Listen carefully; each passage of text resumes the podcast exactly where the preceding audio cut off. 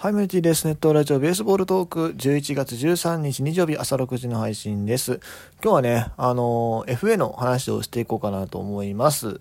えー、今シーズンね、えー、FA 権取得した選手がまあ何人かいましたけども、その中でね、こういろいろ事前に まあシーズン中からですね、移籍するんじゃないかといろいろこうニュースがね、飛び交ったりもしていたかと思うんですが、あ実際に、えっ、と FA 宣言の期間が終わりまして、えー、結局宣言した選手は合計で8名ということになりました。はい。まあ、いろいろね、FA がこう、囁かされてた選手の中でもね、あのー、悩み抜いて残留された選手もいるんですが、まあ、今回はちょっと、えー、まあ、宣言されてない選手については、ちょっともう取り上げない方向でね、えー、宣言した8人にちょっとフォーカスを当てて話していきたいなと思います。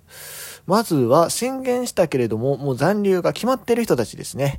えー、西武殿崎選手、1億400万の B ランクでしたが、えー、29歳残留を決めました。まあ、あんまり殿崎選手に関しては、事前のそのなんだ、噂みたいな特に聞かなかったので、まあまあ、もう最初からそういう方向やったのかなという気はしますね。うん。あ普通ならもうね、球界トップクラスのセカンドですから、最近確かに打撃成績はちょっと振るわないとはいえ、もう少し移籍の噂ぐらい経ってもおかしくなかったんですけど、出てくる記事は大体森友でしたから。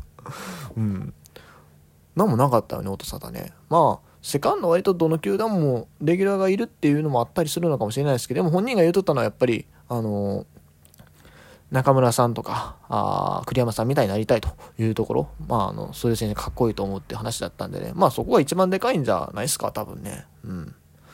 というところで残留が決まりました。ちょっとね、あの、打撃成績はやっぱ最近フルはないのがね、あの、一ファンとしては不安なんですけども、ぜひまた、そうですね、2割並ぶ25本30通り。本人がね、結構盗塁の方にこだわってるみたいなこと言ってたんで、あの、そう、2019年を上回るような盗塁の、ね、成績を特に見たいなと、個人的には思ってます。はい。続いて、えー、阪神西勇輝選手ですね。えー、年俸2億円 A ランクでしたが、32歳。まあ、FA 宣言するなら最後かなというところだったんですけども、えー、FA 宣言して、えー、残留を表明されてます。まあ、シーズン中にね、ちょっと不穏な日じゃいっぱい出てたんですけどもまあなんとかね、えー、残留してくれました。しかもこの残留のその年俸がですね、えー、契約が4年12億というところで、えー、まあ単年3億ってことですか？単年3億かけるようなんで。まあね、正直、割と安くついたんちゃうかなという気はします。割安感は正直してます。まあ確かに、勝ちがね、伸びてない選手ではあるんです。けども、やっぱり阪神来てからの防御率っていうのはずっと確か2点台でしたっけ？で、毎年来て乗っけてくれて、えー、あの、正直オリックス時代の西勇輝投手の成績を見て2億っていうのは僕は正直高いと思ってたんですよ。まあ、ある程度毎年稼働してくれるとはいえ、やっぱ防御率が3点台後半とかの年が割と目立ってたので、どうかなと思ったんです本当に阪神に来て良くなったパターンです。珍しい。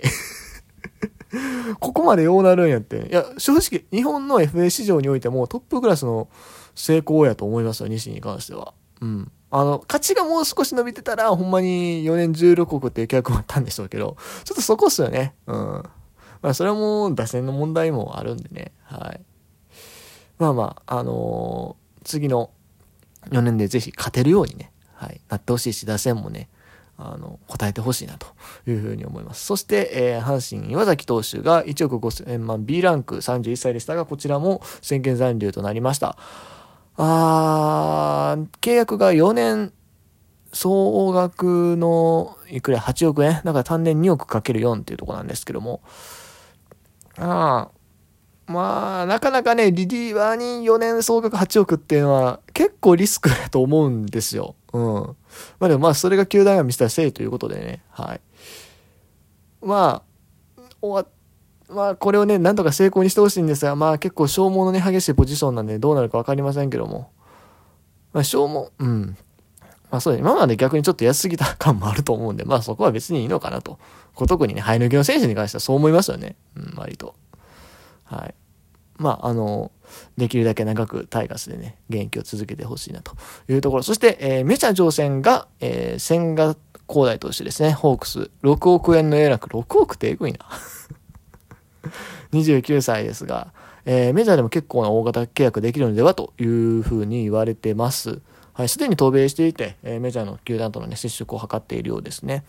はい、ここまでが、えっ、と、国内移籍がない人たちでした。はい。そして残り4人が国内移籍を視野に入れてるというか、まあおそらくほぼするんだろうなという人たちです。あんまりね、FA 宣言をこう、残るか残らないかわからない状態で、まあ移籍を視野に入れてますって言ってる状態で残った人ってあんまり見たことない。うん。多分、三浦番長とかは、そういう事例でしたけども、他いる？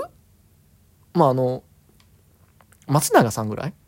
あ、僕のあの野球の知識は乏しいからかもしれないですけど、あんまりイメージがないですよ。ロッテの松永さんは宣言したけれども、結局、年明けぐらいだったっけ？あんまりちょっと他の、あ、でも檜山もそうやったっけ？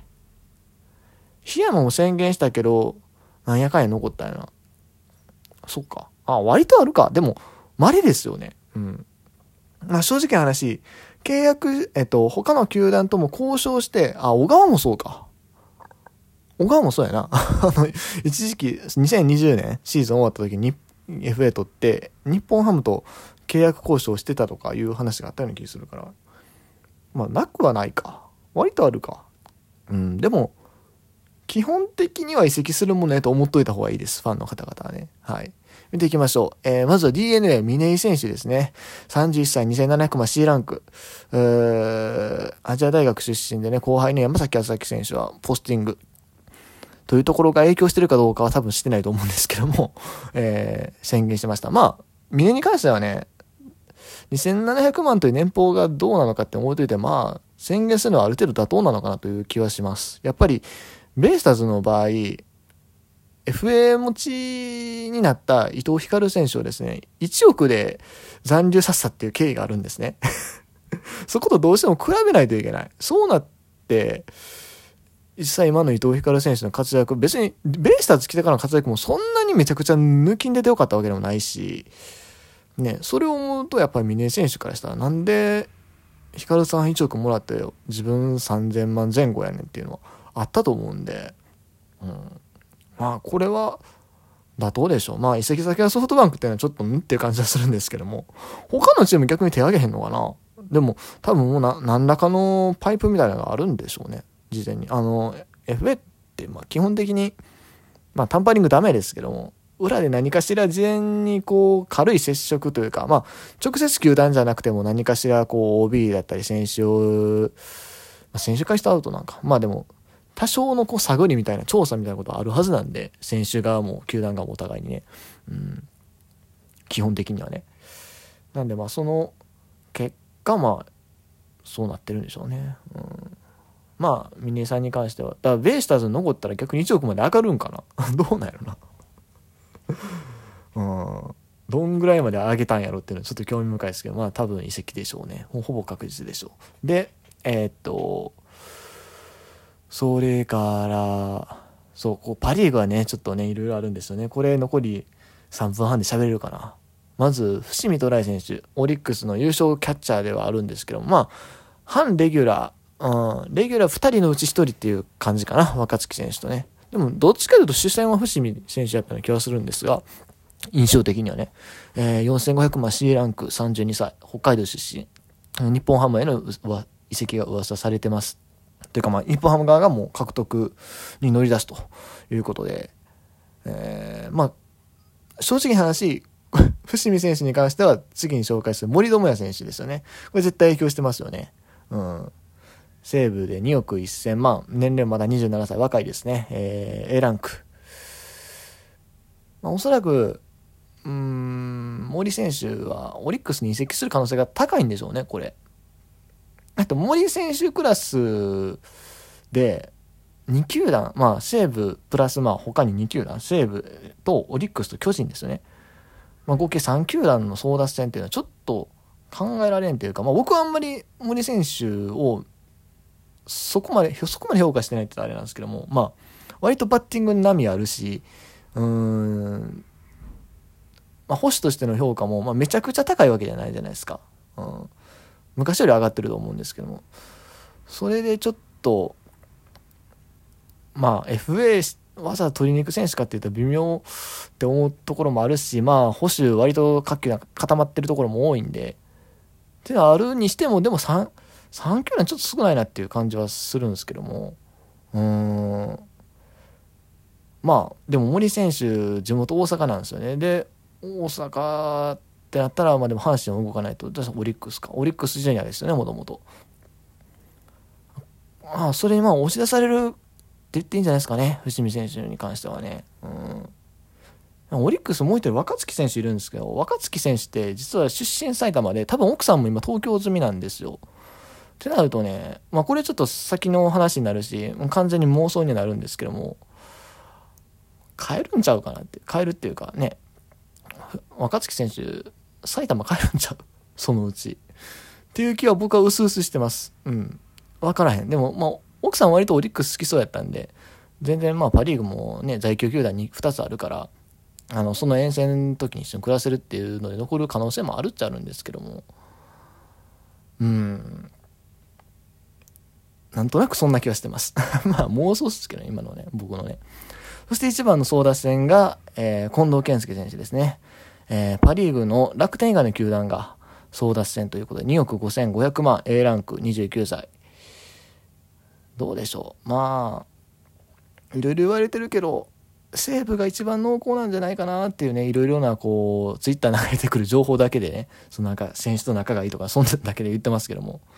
し、逆に、そう、まあ、政府としてはその森の代わりの近藤みたいなポジションは違うけど、そういう側面もあったりするんじゃないかなと思ったりはしますが、果たしてどうなるでしょうかということでね、えー、気になる FA 戦線のお話でした。